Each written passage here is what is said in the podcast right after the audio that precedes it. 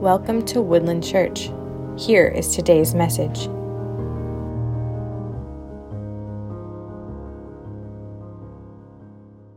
Uh, we are going to jump into our sermon series. We are starting a new one today, and it being Mother's Day, I was thinking about doing a Mother's Day sermon, um, but then I decided not to. Okay, so what I decided to do, or not really me, but people, uh, instead of doing a Mother's Day sermon, we're going to give you flowers today. So if you are a woman over 18, we've got flowers at the end of service we want you to take and be blessed on this Mother's Day.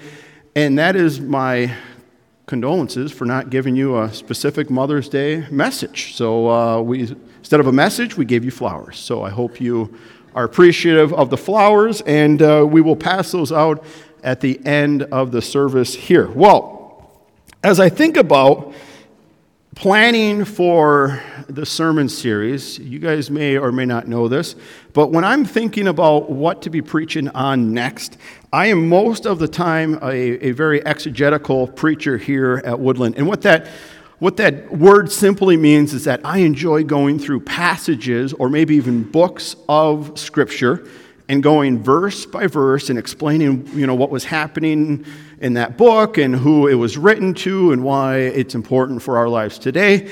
Well, over the last several weeks, some things have taken place that kind of made me say, you know what, I, I, I, think we need to talk about this next topic here. And there was a topic that came up in Sunday school class a few weeks ago, and then my own small group talked about this topic, and then even last Sunday, Garrett brought this topic up, and it got me thinking we should probably talk about this. You might be wondering what the topic is. The topic is making plans is the name of the series that we're going to do for the next uh, next probably three weeks here. And uh, today we are going to be looking at genesis chapter 13 so if you have your bibles you can turn there and kind of hold that there. But genesis 13 we're going to look at abram. And abram is abraham but this is before he becomes abraham.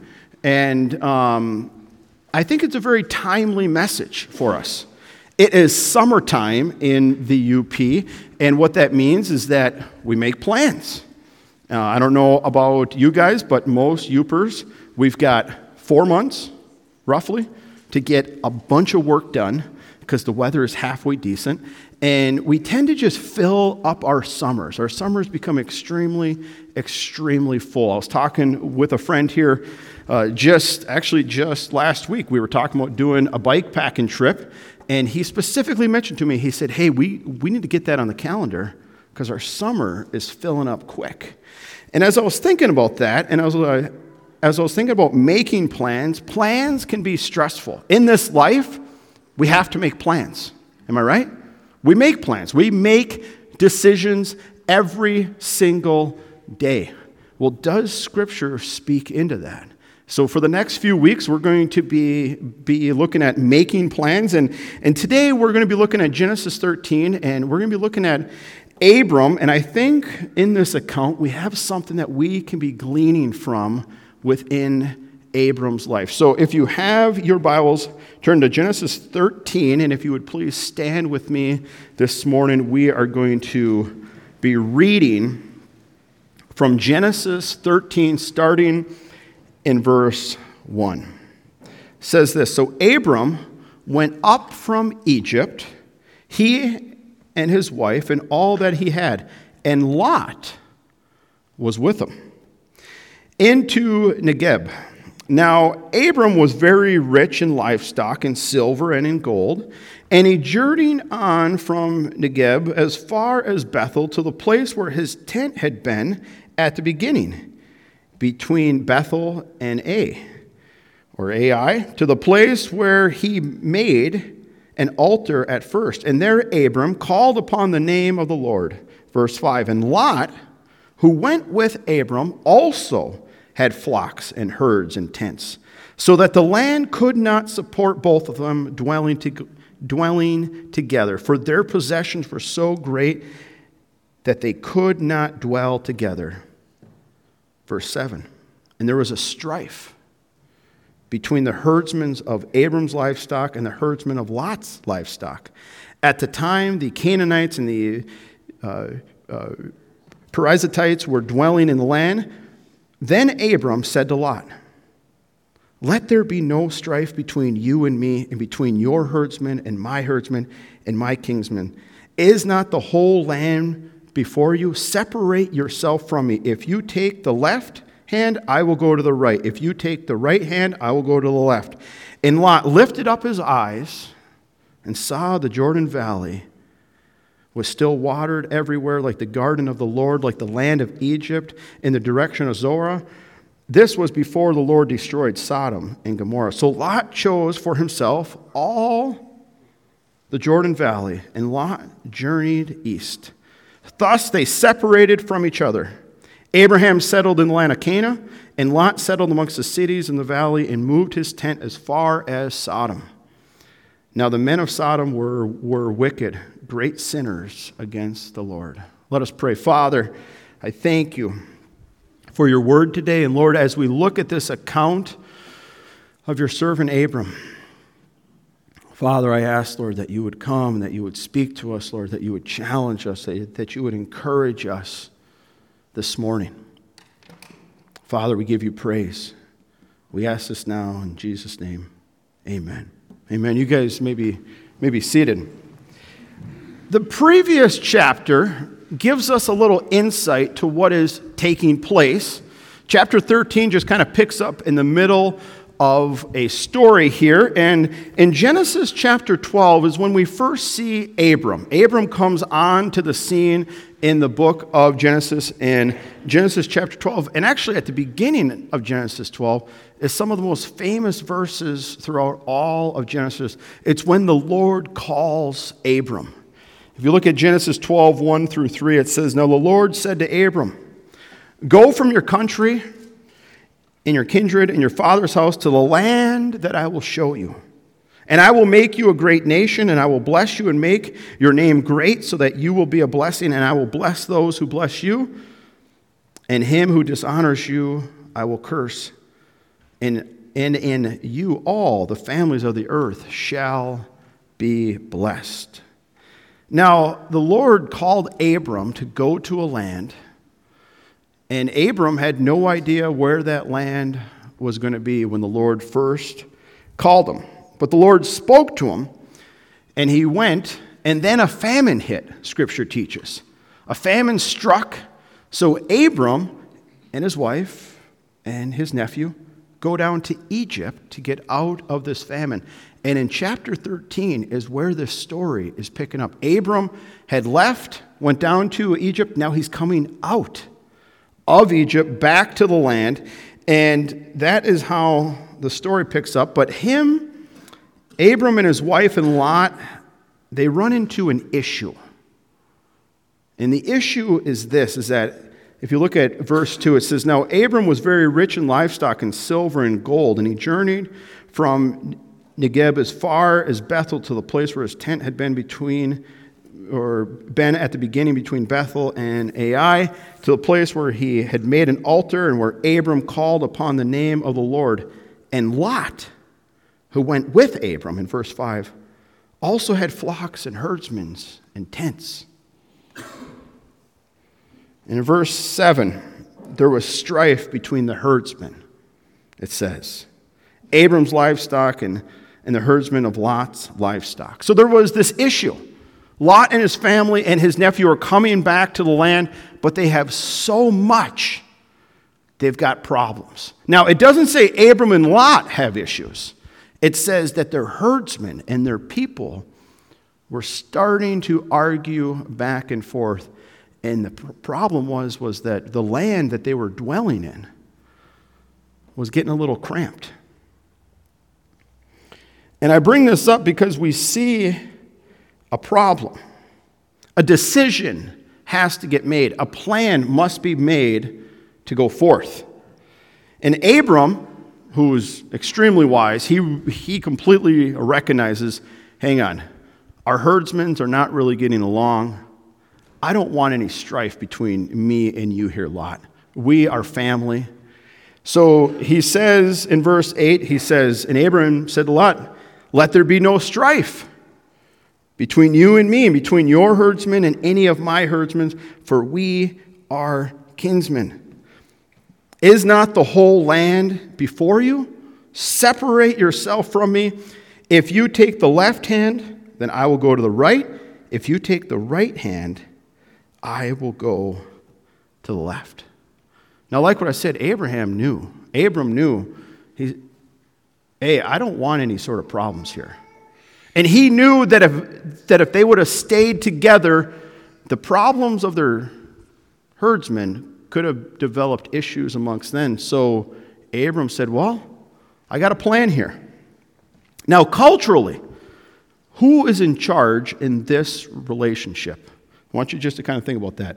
Abram is the uncle, Lot is his nephew. Who's in charge? It's a pop quiz, okay? Anthony, I'm going to call on you again. Who's in charge? Abram. Okay, good thing Ben whispered that one to you.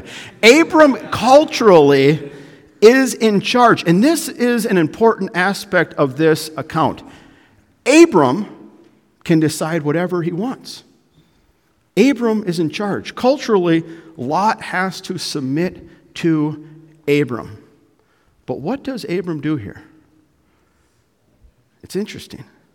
He looks at Lot and he says, Lot, you choose. Lot, you get to make this decision here.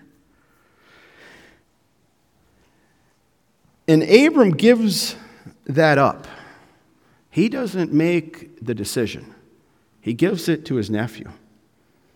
And Lot doesn't, doesn't necessarily know, it does not say that Lot know or Abram knows how Lot is going to choose. But we do get a little piece of information here in verse 10. And it says, And Lot lifted up his eyes and saw that the Jordan Valley was well watered everywhere, like the garden of the Lord, like the land of Egypt in the direction of Zoar. So Abram looks up, or Lot, Lot looks up, and he sees, okay, I get to choose. And he sees that the valley of the Jordan is a nice valley. Now, if you are a herdsman and you've got animals and you got to be growing crops, you want to go to the land where there is water. It logically makes sense. But Abraham would have noticed this too. We need to realize that in this account. It's not like Lot's the only one who has eyes here right? Like they both have a set of eyes. They can both see how the valleys are, the land that they are living in. But Abram says, Lot, no matter where you choose, I'll do the opposite. Your choice. You go left, I'll go right. You go right, I will go left. It's, it's amazing that Abram had total trust in the outcome. Like, like it doesn't even matter, almost. He literally looks at his nephews like, whatever you choose, I'm going to do the opposite because I want to maintain this relationship between us. Wherever you go, it's fine. You choose, Lot. And of course, Lot, wanting good land, chose the Jordan Valley. But I love how Abram had total trust in this process. Now, did he trust Lot or did he trust the Lord? I don't think Abram trusted Lot here. I don't think, I don't think Abram was sitting there thinking, well, I completely trust Lot to make the right decision. Remember back in Genesis 12? I want to share 12 2, what the Lord spoke to him. It said this Abram, I will make you a great nation and I will bless you, and I will make your name great, so that you will be a blessing. The Lord had already spoken to Abram here. Abram, I'm going to make you a great nation. I'm going to bless you. You will, your name will become great. And the Lord made this promise to him. Well, now a major decision has to be made within Abram and Lot's life. There's this problem, has to get solved. And when you look at how Abram responds, it's like he's completely indifferent to what Lot chooses. And I think I know why. It's because he had total trust in what the Lord had for him. The Lord had already spoken to him. The Lord had already said, Abram, I'm going to make you a great nation. And when it comes to this decision, it was like Abram's like, the Lord's already got a plan. The Lord has already made me a promise to make me into a great nation. Where am I going? I have no idea. How is this all going to work out? No clue. But he had total faith and total trust in the Lord. It was like the outcome just truly did not matter. Now, I think it's a lot easier in our lives, church, to trust outcomes when we make the decision. So, if you ever have a situation in your life where you get to make the choice, I think it's sometimes a lot easier to say, well, I'm going to trust this outcome because I made it, right? Like, say, it's a little bit different when somebody else makes a decision for us, but I think sometimes we think it's easier to trust outcomes and to trust decisions when we get to make them. But I don't think we have a whole lot of control in this life. You might be sitting there thinking, well, Pastor, what do you mean by that? As you think about life, what do we really have control over?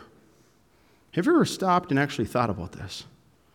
What do we have control of? We don't have any control of people. We can't control anybody. I've got, I've got a five year old son that I can barely keep within a, a box at times. We have no control over the stock markets. You and I don't. Some billionaires might. I have no idea. I think if Elon sends out a text, it might help some things. We have no control over the weather. We have no control over our future. We have no control over what's going to happen tomorrow. We can't control traffic. We can't control the past or the future. The past already happened, the future, no control. We have zero control over our own race and skin color. I was born this way. No control. Nothing. Did not mean to turn out like this. I blame my parents daily. But I bring this up because when we really think about our lives, I think that so many of us live in this illusion of control. That we live in this idea that we have control over our lives somehow. But when you really step back and when you really think about it, and when you really think about what do I actually have control over, it's, it's, it's like the list becomes like smaller and smaller and smaller and then even when you get to the point to where you come to the conclusion where you say, well, I've got control over myself. Well, Bible teaches that there's a war raging within us, that there's, that there's this battle of our flesh and God's spirit that dwells within us. And then we might think, well, I've got control over my own character, which at some point we've got a little bit, but we even need Jesus to come and transform us and make us new and sanctify us. We can't even, we can't even become good if we want to on our own. And I bring this up because when I look at this account of Abram and how he responds to Lot, it was like Abram had total trust in this situation. Like, whatever's going to happen is going to happen. The Lord already made me this promise of becoming a great nation. The Lord says, I already have a plan for you. I love how, how uh, Hebrew reminds us of, uh, of, uh, of Abraham. I just want to just point this one out. It really shows Abram's trust here. Hebrews 11:8 says this, "For by faith Abraham, when called to go to the place he would later receive as his inheritance, obeyed and went." Look at this. Even though he did not know where he was going. There was this total trust that Abram had on his life. God, you called me to go to a land. Where's that land? I'll show you. Just start going. Okay. Lord, a decision has to get made. There is a problem right here with my herdsmen and my nephew's herdsmen. Whatever happens is going to happen. I trust you, Lord. And as I think about our lives, church, now we're not Abram. I'm not Abraham. But I do believe that as a believer in Christ, God has a plan for you. Now, do I know the details of those plans? No, I don't even know the details of my own plans that He has for me. But I don't think it comes down to knowing the details. I think it comes down to the biggest issue, which is trust. Do we trust that God has a plan for us? Do we trust that the Lord is going to work out that plan? Even regardless of us at times. And that, that sounds kind of crazy, but as I, as I think about our lives, it's like, God, you've got a plan. You're in control of all things, even of this world right now. The pandemic didn't, doesn't even faze them. You know, all these rumors of Ukraine and Russia and all these things that I think we can get worried about or get stressed out about, it's like God's in perfect control. Do we forget who our King is? But I think it's our job to trust that He has a plan. And I guess my challenge to us today, first of all, is do we actually trust God has a plan for our lives? When I say for our lives, I mean for your life, for your life individually. Do you believe God has a plan for you? If He has called you by name, if He has saved you through His Son Jesus Christ, He has now called you a child of the, of the King, He has a plan for you, church. He has a plan for me.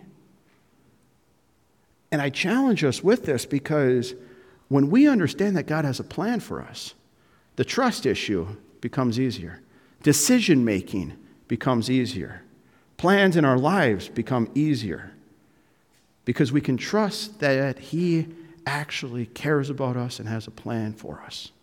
And I've shared this a thousand times about when my wife and I felt like we were called to come up here to pastor this church. And I remember my wife and I coming to a point saying, God, if this is your plan, let it be so. We are willing. We don't know what's going to happen. We're excited for whatever you have for us. But Lord, you have a plan, and we're going to just trust you. Doesn't matter what it looks like, doesn't matter how it feels. God, you, you, you, you've called us, and we trust you. And we just let the decision be made in the leadership here. Keith and whoever was on the search team, and we went through the, went through the interviews and we just said, Lord, whatever your plan is, we trust you. Now, throughout Scripture, there is several scriptures that kind of point out that God has a plan for us. One of the most famously quoted scripture, if you can think of this, I'll give you a free cup of coffee after church. It's going to be free. It's going to be right out there. It's going to be it's going to be hot. It's going to be wonderful. What, when you think of plans that the Lord has for you, what Bible verse comes to your mind? It's the most quoted. That's it. How'd you know that? Jeremiah 29 11. For I know the plans I have for you, declares the Lord. Plans for welfare and not for evil, to give you a future and a hope. Now, I think that one's quoted maybe a little bit too much, and that was some argue that was just for Jeremiah, but I believe God has a plan for all of us. But I like Ephesians 2:10. says this: "For we are his workmanship, created in Christ Jesus for good works, which I love this part, which God prepared beforehand that we should walk in them." God has a plan for us. We are created in Christ Jesus for the purpose of what? Good works, which we don't even prepare. It says God prepares. And what do we do? We walk in them. Literally, it says, You are created in Christ Jesus. As a believer, you get born again, you become created in Christ Jesus. And it says, God has got a plan for you.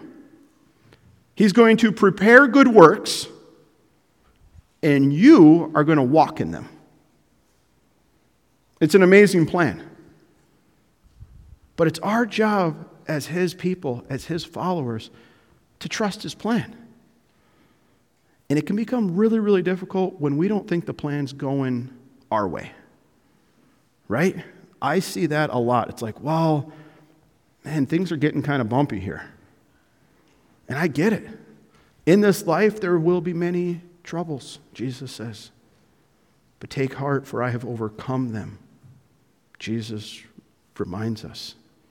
And I share this with us, church, because I think that we can have total trust in what the Lord has for us. I don't think making decisions and plans should be stressful. I don't think it should be complicated. Now, I'm not talking about everyday decisions. Most of you are probably thinking about what you're going to do for lunch today, right now. Uh, that decision, I don't think, is, should be a stressful one. It should be pizza, right? That one's easy every time. But I think for us as believers, sometimes in this life, we can kind of get a little stressed out and a little bit squirmy and a little bit like, God, I don't know what you're doing here. And the whole point is, is you may not know what God is doing here. You may not know the perfect plan, but I do know this He's got good works for you to walk in. He's got a plan for you. And for us, our job is very, very simple, church, is to trust his plan. Jesus promised us this that he would send his Holy Spirit to guide us. That his Holy Spirit dwells within us, dwells within believers. And it's our job as followers to say, God, I just trust you. Lord, I don't know what your plan is every single day, but Lord, whatever it is, I'm going to trust you. Whatever bad happens, whatever good happens, Lord, I'm going to trust you. And I'm going to walk in that. And I'm not going to get shaken. Jesus says, Do not worry. Worrying can't add another day to your life.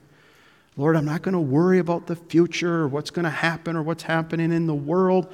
Lord, you've got a plan and I'm going to trust you. And I think, church, we should be encouraged as we look at Abram's life. In this little account of his life, a major decision has to be made. And he, and, and he has total trust. Whatever's going to happen, Lot, you go this way, I'll go the other way. It's like, no worries. No worries, Lot. You choose because I trust that my God has a plan for my life. Now, we could explore on how Lot made the wrong decision. I don't know if you picked up on that. Where did Lot end up? By Sodom. I don't know if you've read the Bible, but things don't end well for Sodom. Just to, just to let you guys know, Abram, Abram's actually going to have to rescue his nephew twice. He rescues him from some people in the next chapter, and then he's got to rescue his nephew again. But it is just so amazing at how Abram just has this trust. God, whatever this outcome is, I trust you. And I want us, church family, to have that same mindset and to be encouraged by that. That God has a plan. He loves you, He created you. He is what Ephesians says He created you in Christ Jesus for good works, which He has prepared beforehand so that you and I may simply walk in them. He has a plan for you. And it's our job as His followers to say, God, I trust you. For us to get on our knees and say, God, I don't know what is happening. Even when it's some of the most stressful times in our lives, say, God, I have no idea what is happening, but Lord, you know that I'm stressed. You know that I'm worried. But Lord, I trust you. Lord, I'm going to walk with you. You are my God. You are my King. And you have all things in control. He created all things. I forgot the, uh, the uh, scripture verse, but I think about it often when I'm stressed or trying to make decisions. Scripture says that God holds the entire universe in the palm of his hand. Just this idea that our king is so big and so vast that He can literally just hold it in the palm of his hands. Now, it's not saying, you know, physically, but just this imagery that our King and our God, we can trust, church family. We can trust Him for Him to work out all things. I'm going to ask for you to stand and I want to pray for us this morning. I'm going to invite the worship team back up and we're going to declare our King one more time this morning here. And as they come, I'd like to pray for us. Let us pray, Father. Father, you have plans for your people. Father, I pray that we as a church, we as your people, will be men and women who simply trust you. That we trust that, Lord, that you, you are working out all things. That there is nothing in, in our lives that's out of your control. Father, we come to you today. We trust you. You are our King. You are our Savior. Father, help us to be your people that simply trust you, Lord. And I ask this now in Jesus' name. Amen.